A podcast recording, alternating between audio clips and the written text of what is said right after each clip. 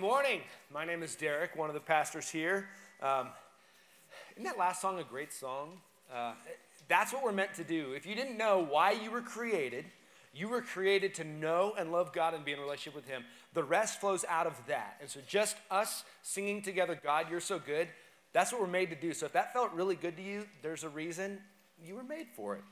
So, think back. Uh, some of you are, are high school now, but think back. Remember in high school, Remember maybe your first time walking into the cafeteria as a freshman, or you move to a new town uh, and, and you go to school, whatever, and you walk into the cafeteria. What is kind of the main worry, concern, fear most of us normal people would have walking in there?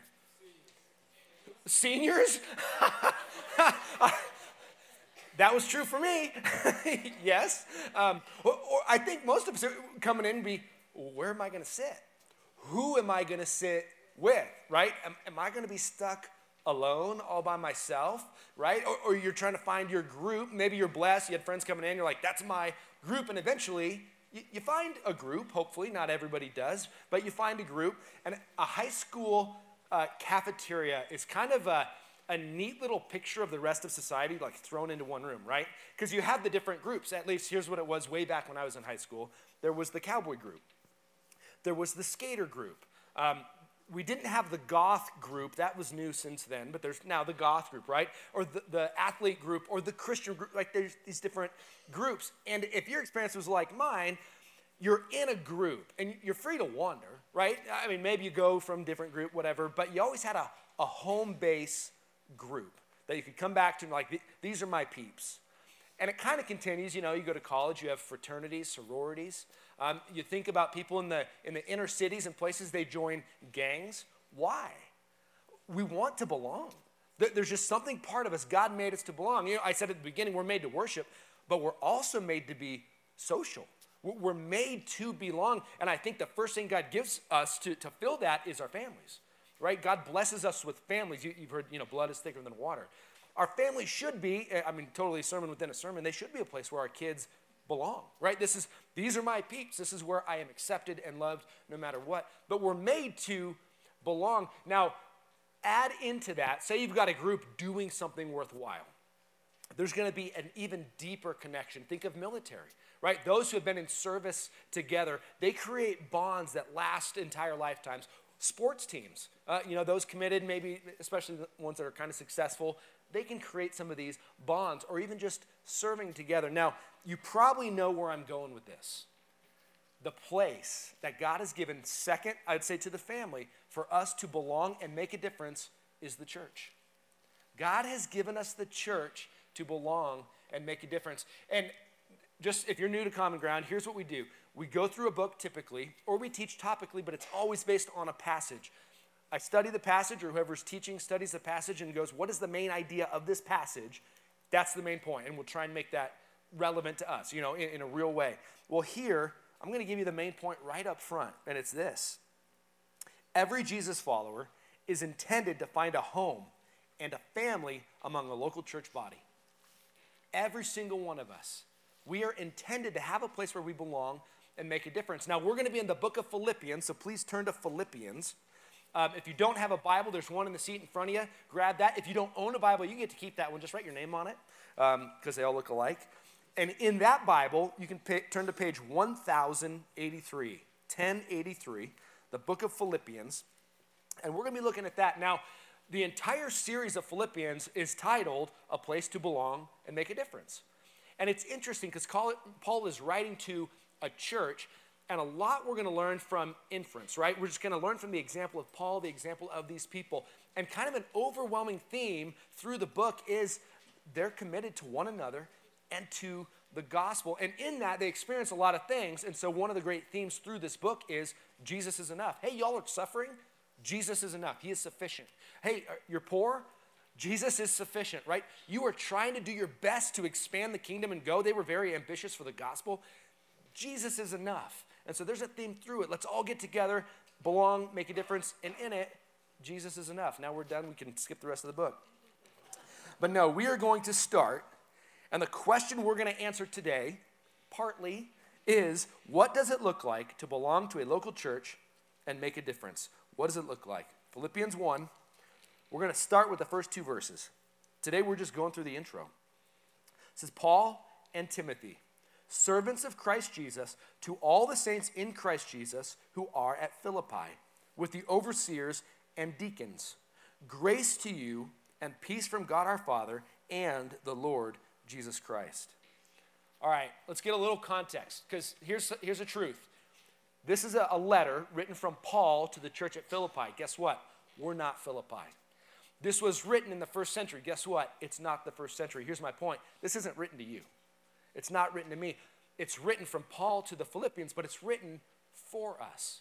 God, in his sovereignty, has preserved this in accurate form, and we, we know that because of all the, the manuscripts we have. This is what he wrote to them, and we can read it and understand because it's scripture and apply it to us. But first, we need to understand what was going on there before we can apply it to us. A lot of times we read scripture and we think, oh, this was written to me, an American in 2023, and we take things out of context. So, a little bit of context Who, who's writing? His name is Paul.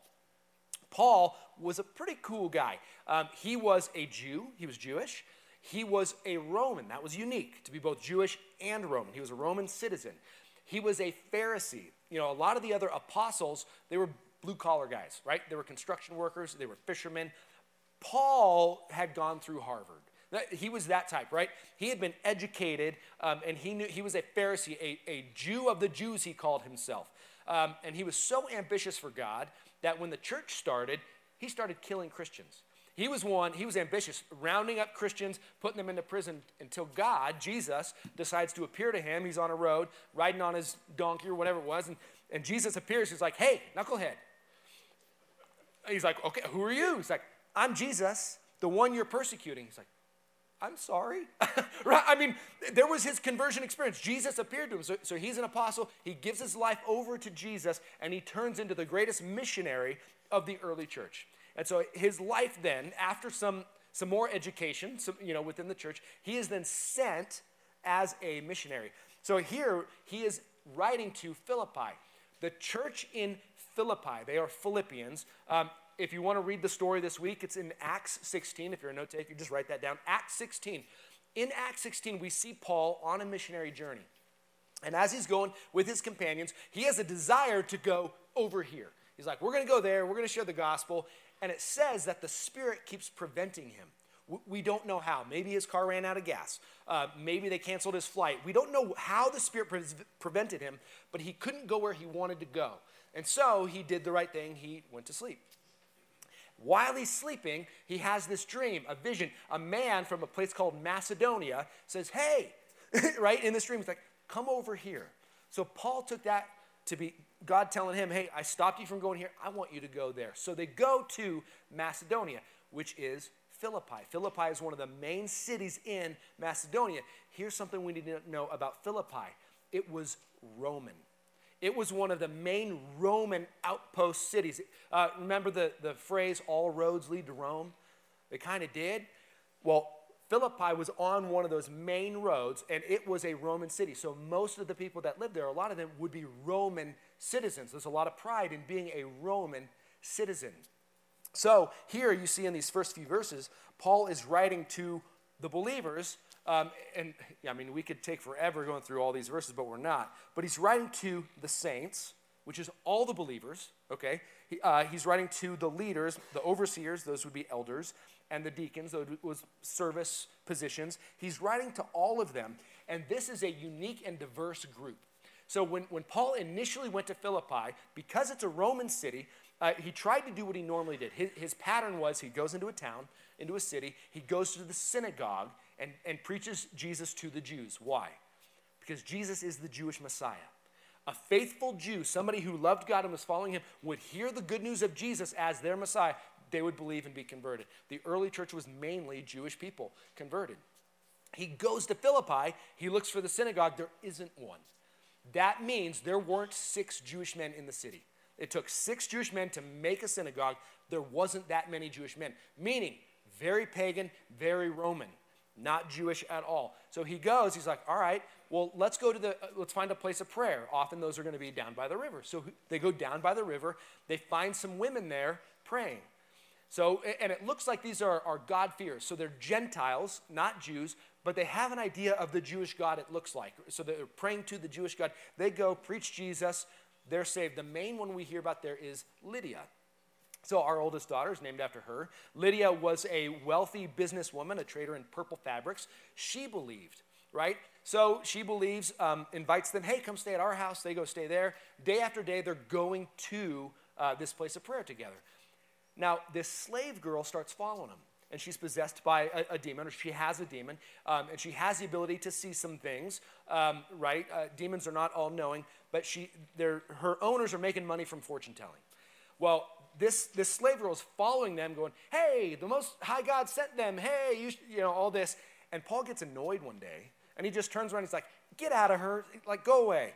The demon leaves her, and now she's free from the demon, but her owners aren't making money anymore, so they're ticked. So they get Paul and Silas, one of his companions, arrested. They take him, they put him in prison, they put him in the stocks, um, which is deep in the prison, and they do what most of us would do in that situation. Um, the middle of the night, they pray and they sing hymns. Um, an earthquake happens, and when the earthquake happens, it shakes all their chains fall off. Not just theirs, but the other prisoners. So there are other prisoners in the jail. All their chains fall off.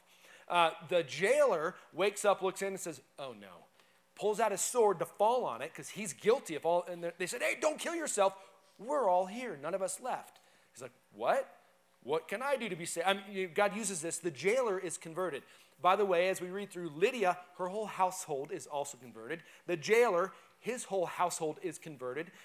We can assume maybe the slave girl was converted there. Maybe some of the other prisoners saw this. They were converted. Unique experience. Here's my point this was a very diverse group. They started meeting at Lydia's house to do their church services. A jailer and his household, a wealthy lady, some prisoners. I mean, this is a group coming together. This is who he's writing to. Some years have passed, it looks like, between then um, and, and now when he's writing. Paul is in prison, probably in Rome. He's expecting, likely, possibly, to be dying soon there in Rome. And so he's writing back to Philippi. This is probably his favorite church.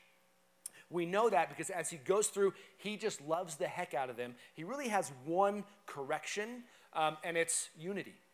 So that's a, kind of another big theme. Uh, I mean, he nails two ladies in specific later in the book, Euodia and Syntyche. He says, You two, tell them they need to get along, right? They're both faithful servants. They're, they're both part of the, the kingdom. They're doing good work, but they're at each other. I mean, that used to happen back then. Um, and he's like, They need to get along. That's kind of the only thing he has to say to them as a correction. So, this letter he's writing is a thank you letter. He is in prison. The church at Philippi had sent their pastor, Epaphroditus, with a care package, right? He had, he had a box, money, food, stuff, come and they give it to him. Paul is writing back. He's probably dictating it to Timothy, who's writing, Hey, Timothy, write this.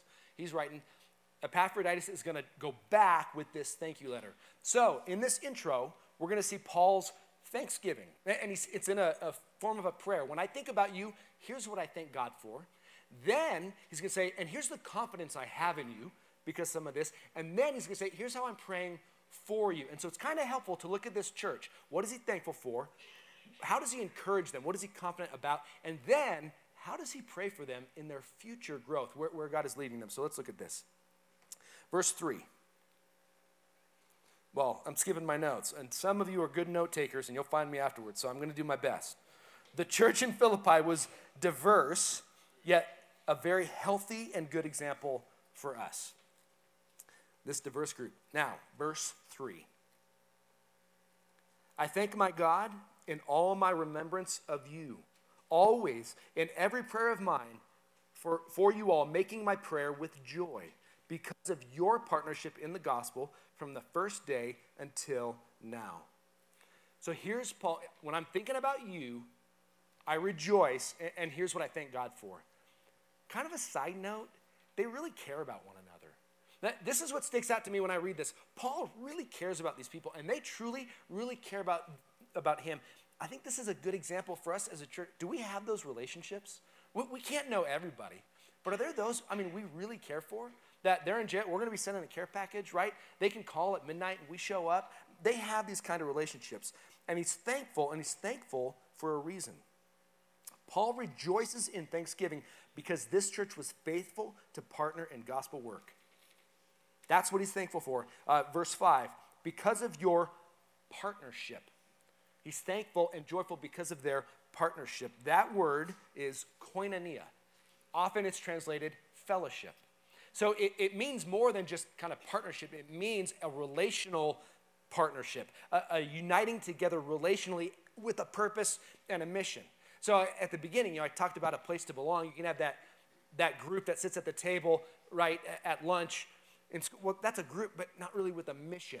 Fellowship has the idea of you're uni- and you're doing something, you're going somewhere. So maybe more like, like military, a, a unit. We're, we're together and we have this thing to accomplish. So that's them. He says, I'm thankful because you have participated with me.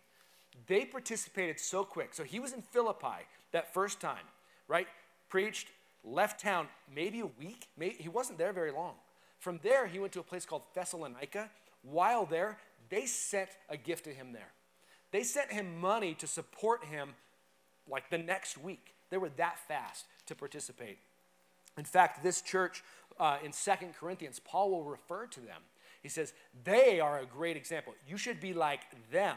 They were poor, they were persecuted, but everywhere I went, they kept sending me money. right? They kept supporting the mission of what God had. And so that's what he's thankful for, that they partnered.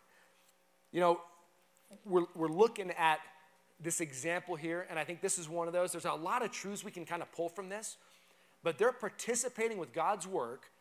They're gonna, we're to see later, they're faithful at home, right? They're faithful in what they're doing.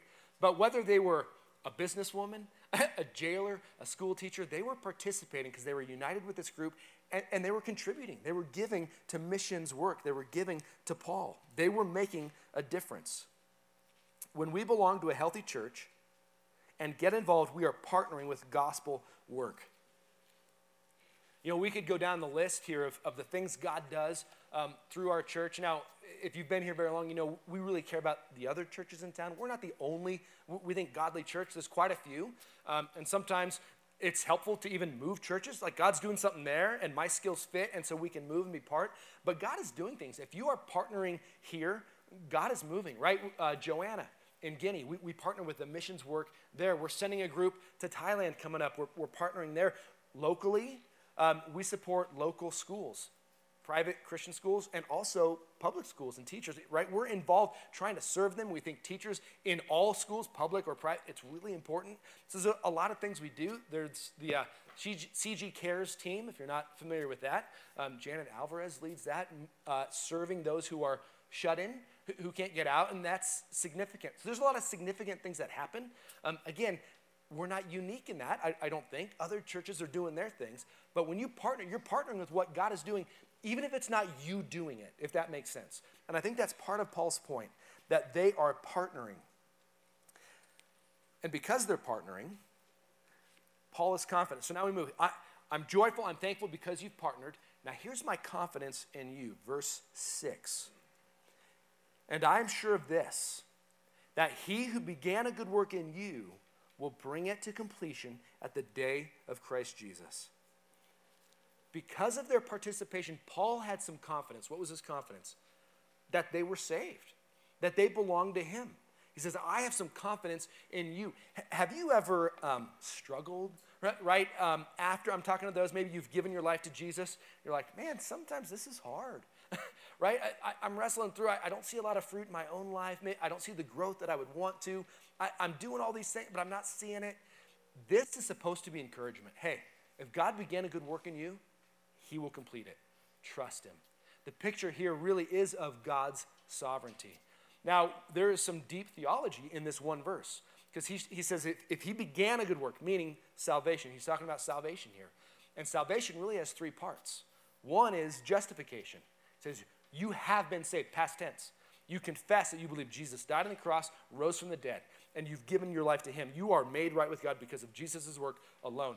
But, and that's how He began the work. He's going to continue it. That's sanctification. And that's where we partner with God in changing our lives to become more like Him and, and doing good works until the day that Christ returns. That's glorification, right? Someday Jesus is going to come back. We're going to get new bodies. We're going to be in the new kingdom, new heaven, new earth forever. And so he, he very uh, relationally and, and, and uh, not too theologically, shares these deep truths, right? God began a work. I'm sure he's going to complete it. Now, here's the question though why was Paul confident in their initial salvation? What gave him the confidence to say, He began a good work in you, He's going to complete it? Because they were giving. Mm, we don't all like this message. The best evidence of true salvation is that a person will grow in their stewardship, being generous givers of their time, talent, and treasure. When we talk about stewardship, we typically talk about all three your time. How do you spend your time? How do you use your talents? What do you do with your treasure? And specifically here, Paul was talking about their, their giving, their material giving to him and his work. Because let's be honest, our heart and our wallet are kind of connected. You ever seen those chain wallets? Right? So that chain really goes to the heart. How we spend our money shows what we really believe, what we really love. And, and this is kind of one of those for, and this isn't supposed to be a guilt trip on anybody, right? That's not what we do here. But it's just a truth, right? Common ground doesn't need your money. God, God is providing. But, but we, we need to check. Are, are we really committed to God in that way? Because how we use our money shows where our heart really is. And so here, because they were faithful, I mean, from the start. Now, here's kind of a unique thing that sticks out to me. Most people, when they, they, they read the Bible, they come to church, a friend shares the gospel, they get saved. It takes years, typically, for them to realize, oh, wait, I should give? Right? Part of my relationship with God is that I'm, I give back to Him. Um, and that's a principle throughout all of Scripture. These, these folks, it took like a week. I, I mean, for me, that's a little bit of a, oh, I wish I grew that fast. they initially, I mean, they gave right away. They showed true faith in Jesus Christ. And that was just evidence. Now, verse 7 says, It is right for me to feel this way about you all because I hold you in my heart. For you are all partakers with me of grace, both in my imprisonment and in the defense and confirmation of the gospel. Now remember, this is a letter. This isn't, you know, a theological treatise like, like the book of Romans or even Ephesians. This is a letter. And he's saying, I am thankful for you. I rejoice in you. You've been partakers. And here, he has some more joy for even a different reason. And it is what? He says, They are partakers with me of grace. Meaning, this is the partnership. Now, this is no longer just financial giving. This is we are united together when? In good times and bad. This is kind of another message within, right? The overall idea is we're supposed to belong and make a difference in a church, but that, there's a lot of pieces of that. You know, here he's saying, You have been committed to one another to me through thick and thin. You haven't been fair weather fans. You know, when Paul, at times, he would preach whatever, great things would happen. Paul looked powerful, right? He, he, he had the ability to, to speak. Many would be saved, unite. I mean, he, had, he was doing good work. Well, people want to join that, right? Uh, there's, I want to be part of what God's doing there. But, but then he goes to prison. Or, or there's times where it's like, I want to go there and I can't, you know, things aren't going so well. They were still there. They were with them through thick and thin. And I think this is a message the American church needs, right? Do we want to be part when it's just really cool or really good? Or are we willing to, to stick through the hard times? right? The, the slow times. We, we want to see big growth, all these things, but honestly, and, and Paul has shared this um, recently, this Paul, not this Paul, um, our growth often is little by little, right? It, it's one step at a time, little steps. Are we willing to stick through that long, hard work? Because let me tell you, our, our commitment to the church, a, a place to belong and make it, it's lifelong. It's not for just a little while. And if God chooses to lead you to another town, another city, you're supposed to, you should, you need to find another church as soon as possible where you can belong and make a difference. We are part of a body together. Now, again, they're, they're, they're with them through thick and thin. Um, how do we measure success? You know, again, a lot of t- we want to be part of the mega church or, or, or, whatever it is, or a church plant for the same reason. Oh, there's a lot of things happening. It looks really good. How do we measure success? Um, I had lunch with uh, Dave, the missionary in Thailand, Ben's father-in-law, Melissa's dad. And when we went and we had lunch at uh, Red's 395, which is great, he was sitting there and, and it was he asked a question and he seemed a little bit hesitant. He said, "How do you measure success?" So, so we're talking about partnering with him. We're going to send a team out there. He said, "Be honest with me. How do you how do you measure success?" And he was on his concern is you Americans And he is American, but he's been there a long time. Americans have this idea of we get involved in, and boom, right, big and great. He's like, how are you going to measure success? I said, well, here, here's the truth. Um, I think we measure success through faithfulness, through obedience. And then God handles the fruit, and that can be tough. We want to see fruit, we want to see things happen.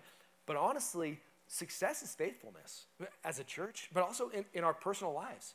Success is what, God, what are you having me to do? This one little step? Boom, that's success. Faithful obedience, and then God handles the rest. So often we, we want the big thing, right? When really He says, no, just be faithful. Just be faithful, little by little by little. So, this is in your notes. As we participate with gospel work, success is measured by faithful obedience. We trust God with the rest. There is so much freedom in that. So much freedom in that. Are we doing what God asks us to do, right? Not trying to manipulate or create something, but let Him do the work because we're in it through thick or thin. Now, Paul is going to finish this kind of intro with now, here's how I'm praying for you. I love you. He's already said that. I love you. You guys are awesome.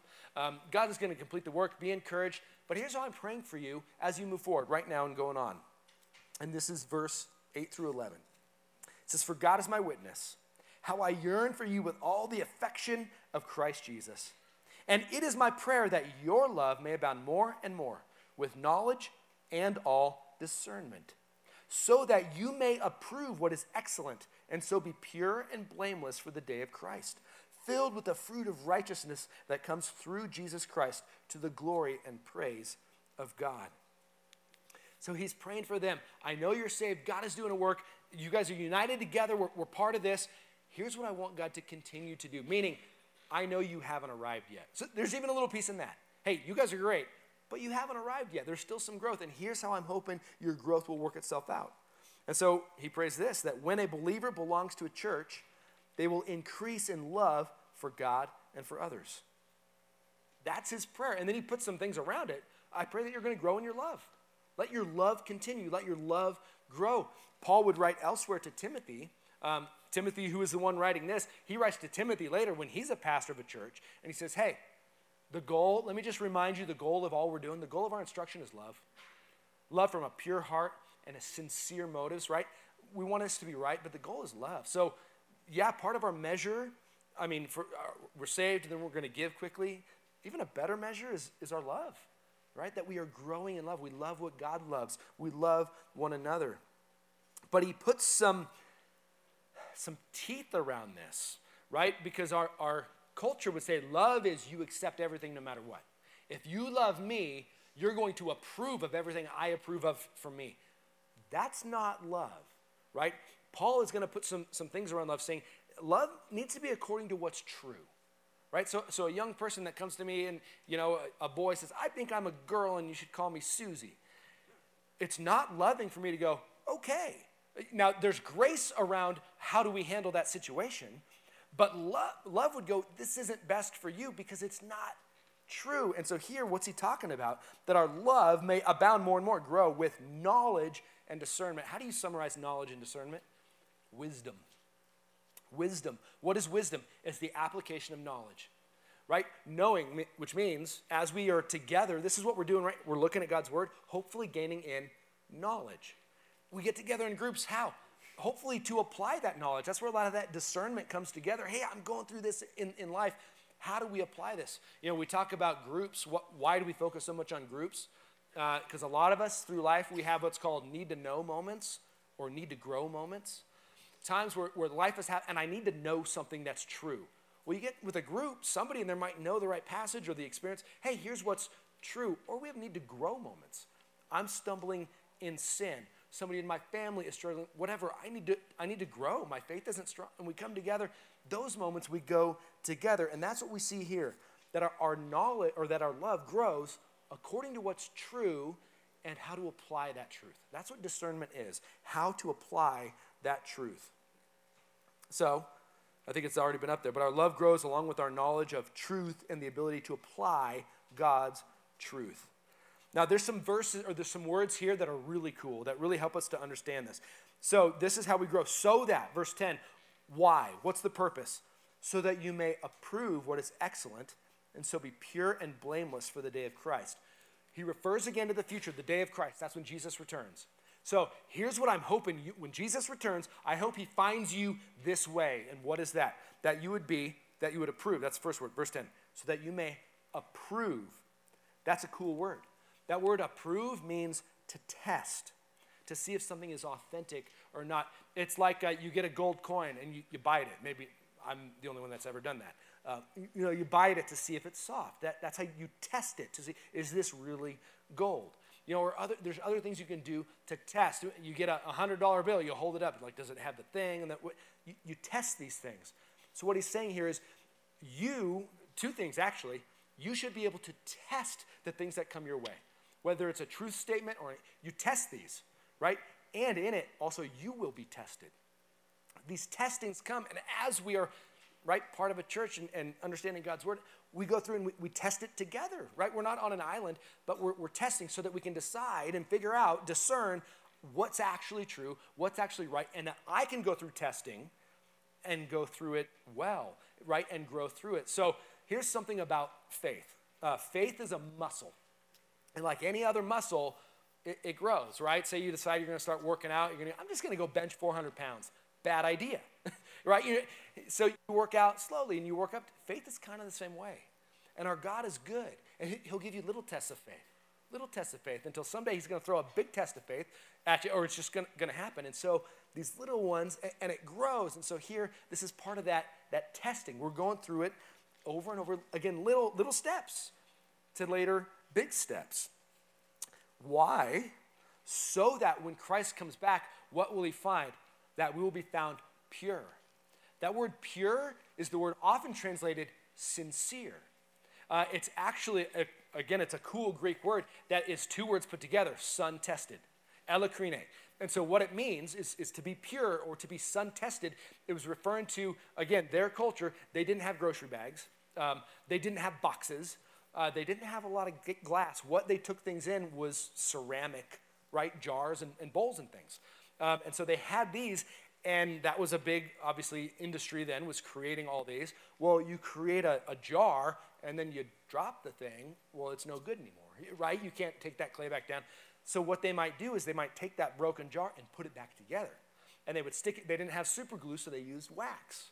And so they could put these jars back together with wax. Well, that is, that is not a pure jar. It's, it's broken, but it looks good. It, but it's not authentic. It's not sincere. And so they would test it. So you're in the market. This is the whole point. You're, you're, walking through the market. You know, here's the person selling the meat. Here's the one with the fish. Oh, here's the bowls. I need a bowl. You go, you're like, this one looks good.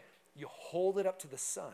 When you hold it up to the sun, the sun would shine through those wax cracks. You would go, mm, this one's no good, right? That's the point.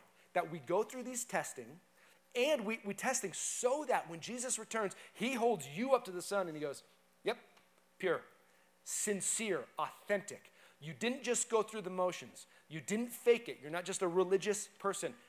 You're mine. You've shown yourself to be truly mine. So, what's the big point? As we get involved in a church and go through this, we want to grow. We grow in love so that someday, when Christ comes back, he looks at you and goes, Well done, good and faithful servant.